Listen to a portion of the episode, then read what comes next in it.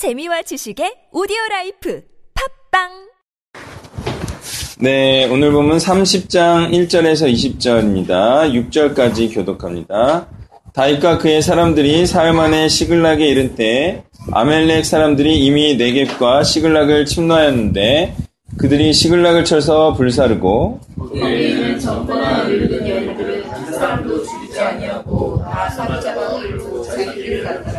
다윗과 그의 사람들이 성읍에 이르러 본즉 성읍이 불탔고 자기들의 아내와 자녀들이 사로잡혔는지라 다윗과 그와 함께한 백성이 울 기력이 없도록 소리를 높여 울었더라. 다윗의 뒤안에 이스라엘 여인 아이노함과 갈멜 사람 나발의 아내였던 아비가일도 사로잡혔더라 백성들이 자녀들 때문에 마음이 슬퍼서 다윗을 돌로 치자 하니 다윗이 크게 가급하였으나 그 하나님 여호와를 힘입고 용기를 얻었더라. 아멘. 자, 산 넘어 산이죠. 이제 겨우 동족 상잔의 위기에서 벗어났어요. 이런 다윗이, 다- 다윗에게 기다리고 있었던 것은 모든 것을 잃어버렸다는 슬픔이죠. 에, 그리고 이러한 모든 어려움과 비극이 일어난 이유는 무엇일까? 생각해 보면요, 에, 더 낙심할 수 있는 에, 상황이에요. 그것은 에, 자기가 하나님의 뜻을 행함으로 사울의 핍박을 받게 되었기 때문에 이러한 상황까지 처해진 거죠.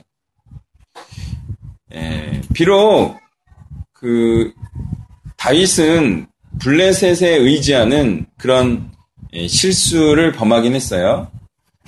그렇지만 전체적인 틀 안에서 에, 다윗에게 이런 일이 닥친 것은요. 그가 하나님의 뜻을 행함으로 환란과 공경 가운데 에, 있기 때문이었다는 것이죠. 에, 이때 이제 보통 사람들은 예, 어떻게 반응합니까? 그것은 모든 것을 잃었다라는 슬픔 그리고 특히 자녀를 다시 볼 수 없을지도 모른다는 예, 이 비극 앞에 이들은 하나님의 비전이고 뭐가 없어요. 다시 말해 하- 다윗을 왕이 되게 하실 것이라는 이 하나님의 말씀은 온데간데 없고 내팽개쳐 버리죠. 그리고 어리석은 행태를 보이고 있습니다. 뭐 이해가 가는 부분이긴 해요.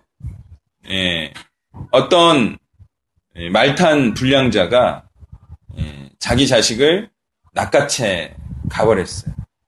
그리고 말 위에 데리고 가든 말 뒤에서 말 뒤로 끌고 가고 있는 상황이든 만약에 그가 그 자식 끌려가는 상황을 보면서도 구하, 구해낼 수 없다는 생각을 해보세요. 그런 경우에 누가 눈에 뭐가 보이겠어요? 예, 저도 얼마 전에 그런 상상을 해봤어요. 예, 사단을 상징하는 어떤 자가 순위를 확 낚아채는 상상을 해봤어요. 예, 근데 굉장히 이제 예, 슬프죠.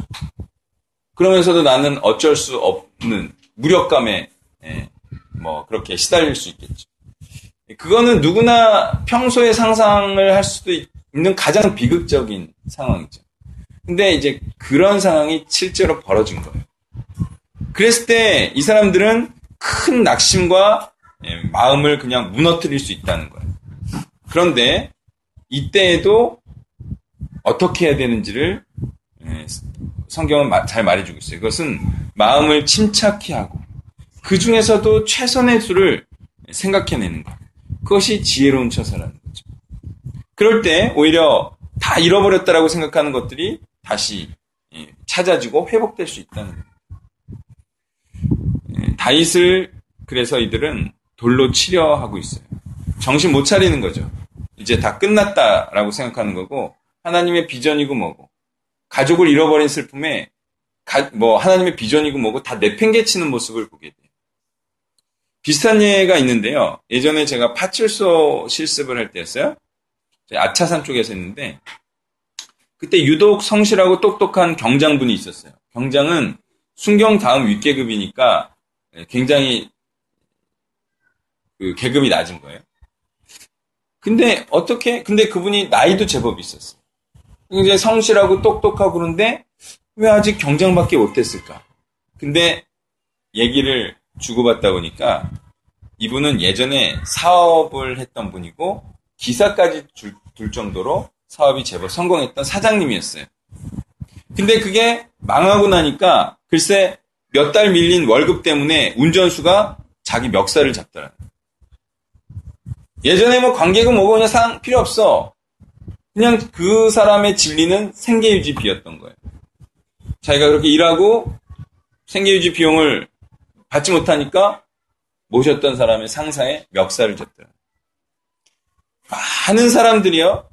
자식 이름과 생계 유지비를 주지 않으면 그동안 지도해주고 구원의 길로 인도한 자라 할지라도 나쁜 놈과 죽일 놈 취급을 하는 것을 보게 되죠. 그냥 순식간에 버리는 거예요. 뭐 세상 논리랑 똑같지 뭐. 어려우면 배신한다. 예. 예. 그렇지만 구원의 일은요. 가족을 잃을지라도 그리고 생계비가 주어지지 않을지라도 계속해야 하는 것임을 우리는 알아야 합니다.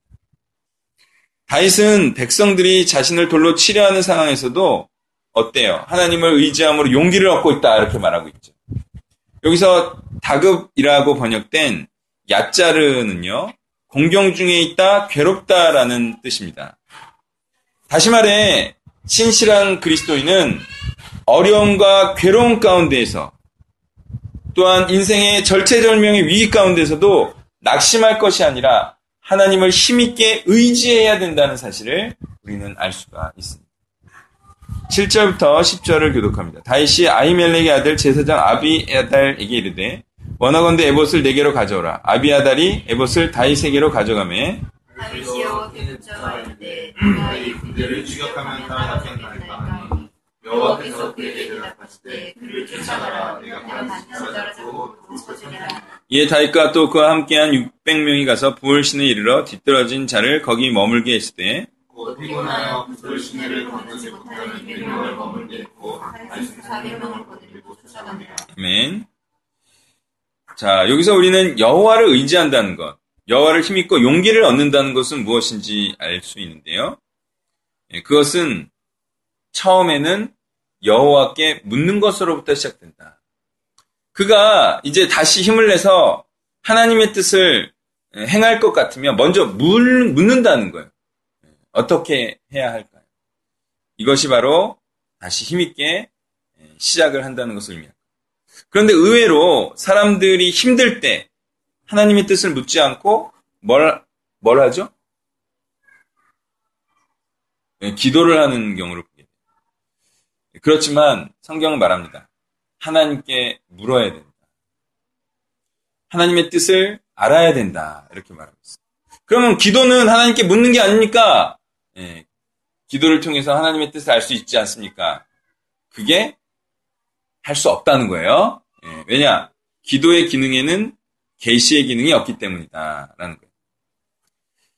자, 그렇다고 해서 평소에는 말씀을 안 보다가 다급할 때 딱 보고 걸리는 게 하나님의 응답이라는 식으로 반응해도 예, 이게 또 어려워지는 거예요. 이게 이제 또 사람 또 망하게 하는 거죠. 그렇게 해서도 안 되고. 예, 그렇다면 어려움 중에 하나님의 뜻을 구하려면 결국 평소의 말씀을 가까이에서 알아가야 된다는 거예요. 그럴 때 그 위기 가운데 또 어떻게 행할지가 알 수 있으니까. 다이처럼 하나님의 뜻대로 행함이 또한 있어야지 예, 그리고 하나님의 뜻을 구하고 예, 또 행할 수가 있다는 거예요. 물론 하나님의 뜻을 모르는 자가 하나님의 뜻을 갈급하게 찾고 구하는 것도 기도라고 할 수는 있겠죠. 그렇지만 그러한 기도는 반드시 말씀을 추구하는 것으로 이어져야 하는 것이고 그래서 결국에는 모든 기도는 말씀을 알고 말씀을 따라 행하다가 받는 공경에 대해서 그 고통과 괴로움을 토로하지만 그런 일이 있을지라도 결국 하나님께서 회복시켜 주실 것을 믿고 모든 어려움을 해결해 주실 것이라는 그 응답을 받고 그런 위로와 격려를 주고 또한 받는 것이라 이렇게 이해할 수가 있겠습니다. 이외에도 기도에는 회개의 기능과 찬양의 기능이 있다고 하겠죠. 그렇지만 어떤 경우에도 계시 수요의 기능은 없다는 사실을 알아야 합니다. 11절부터 15절 교독합니다. 무리가 들에서 애굽 사람 하나를 만나 그를 다이에게로 데려다가 떡을 주어 먹게 하며 물을 마시게 하고 그에게 무화과 뭉치에서 뗀 병이 하나와 건포도 두 송이를 주었으니 그가 밤낮 사흘 동안 떡도 먹지 못하고 물도 마시지 못하였습니다. 그가 먹고 정신을 차리니 다시 그에게 이르되 너는 누구에게 속하였으며 어디에서 왔느냐니 그가 이르되 나는 애굽 소년이여 아말렉 사람이 종이더니 사흘 전에 병이 들매 주인이 나를 버렸나이다. 우리가 그렛 사람의 남방과 유다의 속한 지방과 남방을 침투하고 시글락을 불살랐나이다. 다시 그에게 이르되 내가 나를 이 군대로 인도하겠느냐 하니 그가 이르되 당신이 나를 죽이지도 아니하고 내 주인의 수중에 넘기지도 아니하겠다 하고 하나님의 이름으로 내게 맹세하소서 그리하면 내가 당신을 그 군대로 인도하리이다 하니라. 예, 예전부터 이제 이런 경우가 많이 있어요. 그러니까 세상에서 버림을 받아서 하나님의 나라에 크게 기여하는 그죠? 다 이제 잘려가지고 갈데 오갈 데 없어가지고 교회 와가지고 이제 사역자 됐다. 또 하나님 나라에 기여했다. 이런 경우가 많이 있어요. 자, 이거 이 애굽 소녀는요 세상에서 버림받은 자죠. 예, 아멜렉에서 이용 가치를 다 다하고 그렇게 버림을 받았지만 오히려 이런 자들이 하나님의 나라를 위하여 큰 일을 하게 되는 경우를 보게 돼요.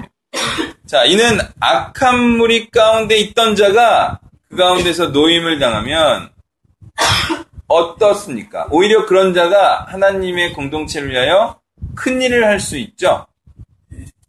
그러니까 세상에서 그렇게 어, 노동력을 착취를 당했어요. 그러다가 그가 적자 생존의 사회에서 도태되어요. 그러면 그가 느끼는 감정은 배신감이죠. 그리고 이제 비참함이에요. 그러니까 자기를 받아주기만 하면 그는 어떤 일이든 하겠죠. 그런 자들을 찾아서요, 잘해줘요.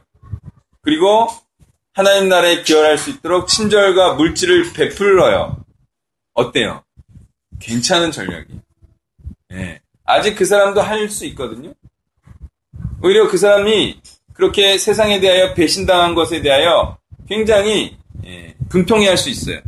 그때 우리가 조용히 찾아가 손을 잡아주는 그리고 먹을 것을 주면서 그동안 정말 네, 힘들었지. 그렇게 살았지만 남는 것이 없지 않냐. 어? 그러면서 세상에 도태된 자를 찾아보세요. 네, 그런 자들은 참 네, 오갈 데 없어서라도 헌신할 것 같아요. 그리고 그런 자들은 우리에게 정말 여러 경로로 적을 칠 수 있는 방법들을 알려줄 거예요. 그리고 다른 사람들을 또 소개해 줄 수 있을 거예요. 그러면 우리는 그런 사람을 또 하나님의 일꾼으로 삼을 수가 있어요. 이때 이제 주의해야 될 것은 그가 아멜렉을 도왔던 자라 할지라도 죽일 일은 아니라는 거예요. 왜냐하면 지금은 우리 편이 될 수 있기 때문에.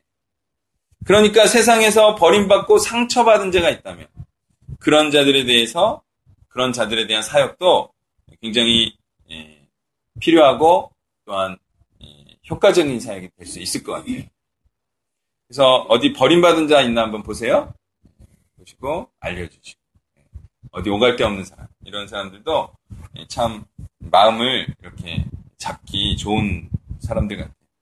16절부터 교독합니다. 그가 다윗을 인도하여 내려가니 그들이 온 땅에 편만하여 블레셋 사람들의 땅과 유다 땅에서 크게 약탈하였으므로 말미암아 먹고 마시며 춤추는지라. 다윗이 새벽부터 이튿날 저물 때까지 그들의 침에 낙타를 타고 도망한 소년 400명 외에 빼앗은 사람이 없었더라. 다윗이 아멜렉 사람들이 빼앗아 갔던 모든 것을 도로 찾고 그의 두 아내를 구원하였고 그들이 약탈하였던 곳 위의 자녀들이나 빼앗았던 것은 크고 작은 것을 막론하고 아무것도 잃은 것이 없이 모두 다시 다윗이 또 양떼와 소떼를 다 되찾았더니 우리가 그 가축들을 앞에 몰고 가며 이르되 이는 다윗의 전리품이라 하였더라. 아멘. 어려움과 공경과 괴로움은 있었을지라도 보세요. 결국은 모든 것을 되찾았잖아요. 그러니 중요한 것은 모든 것을 잃었다고 생각 될때 하나님을 하나님을 굳게 의지하고 하나님의 뜻을 알고 계속해서 하나님의 뜻을 행하는 것이 중요한 것이죠. 사울, 네, 다우, 다윗이 바로 이러한 일을 한 거예요. 정말 누구라도 낙심할 수 있고 하나님을 원망할 수도 있고 이제 다 끝났다라고 생각할 수 있는 상황에 그는 침착하게 하나님의 뜻을 묻고 하나님을 의지하고 끝까지 하나님의 뜻을 행했더니 모두 잃었던 것이 어떻게 되었더라? 다시 찾아지고 다시 회복되었다. 이게 이제 중요한 원리를 말해주고 있다는 거예요. 혹시 여러분이 이 땅에서 모든 것을 잃었습니까? 어때요? 가족과 직장과 친구와 전 재산을 잃었습니까? 네. 혹시 그렇더라도 낙심할 일이 아니에요. 괜찮아. 왜? 몇 갑절로 주실 거라 약속하셨 어. 네, 끝까지 하나님의 일을 하면 그 음, 하나님의 일을 함으로 그렇게 잃어버렸던 모든 것들이 회복된다 그렇게 약속을 하셨어요. 그러니까 낙심하지 말고 하나님의 뜻과 일을 계속 행하는 것이 가장 중요한 거예요. 몇 갑절로 받게 될 텐데. 도로 여러분 대찾은 자들의 고백을 들어보세요. 뭐라고 말해요? 이는 다윗의 전리품이라 이렇게 말하죠. 어때요? 다시 다윗을 어떻게 하고 있어요? 때려 죽일 자에서. 예, 돌로 쳐 죽일 자에서 이제는 제대로 왕으로 추앙하고 있어요. 그러니까 예, 이 사람들은 이제 왔다 갔다 하는 사람들인데 진짜 신실한 자들은 다윗을 모든 것을 잃었을 때 그래도 하나님 말씀 붙들고 다윗을 왕으로 신뢰하는 자. 아, 이런 사람들이 진짜 신뢰하는 사람. 그러니 힘들 때에는 돌 던지고 좋을 때는 존경하는 조변 섞게 하는 자가 되지 말아야 돼요. 그럼 어떤 자가 돼야 돼요? 좋을 때나 나쁠 때나 그리스도를 신뢰하는 자가 돼야죠. 내 모든 것을 앗아갈지라도 여전히 그리스도는 나의 주인입니다. 나는 여전히 당신을 따르겠습니다. 이런 고백을 하는 자가 진짜 예, 그리스도를 기쁘게 하는 자예요. 다윗을 따라 이 같은 경험을 한 자들은 또한 또다시 하나님께서 다윗과 함께 하신다는 사실을 더 확신하게 되었을 것입니다. 다윗도 스스로 그랬을 거예요. 그러므로 하나님의 이러한 고통과 환란을 허락하심은 결국에 다윗이 왕이 되는 것과 리더십을 더 견고하게 하기 위함이었다. 이렇게 보겠습니다. 이게 다 테스트예요. 이게 다 시험이에요. 이게 다 연단이라고요. 그리고 모든 시험, 모든 연단은 그 시험을 통과하지 못할 수도 있다. 이런 생각을 하셔야 됩니다. 믿음이 있느냐 없느냐. 오늘도 그것을 하나님께서는 보시고자 한다. 감찰하고 계신다. 그렇게 생각해야 합니다. 말씀을 정리하면요. 어떤 어려움이 닥쳐와도 용기와 희망을 잃지 말아야 한다. 사단은 실제로 우리에게 낙심만 줄 수 있을 뿐입니다. 그렇지만 하나님의 일을 하지 못하게는 못한다는 거예요. 그러므로 우리는 낙심하지 말고 하나님의 일을 계속한다면 그것은 마지막 승리가 기다리고 있다는 겁니다. 그렇게 해서 결국 우리가 이 땅에서 해야 할 것은 끝까지 하나님의 뜻을 행하자. 끝까지 하나님의 일을 행하자. 그러면 마침내 잃었던 모든 것을 다시 얻게 되는 회복과 축복이 있을 것이다. 라는 말입니다.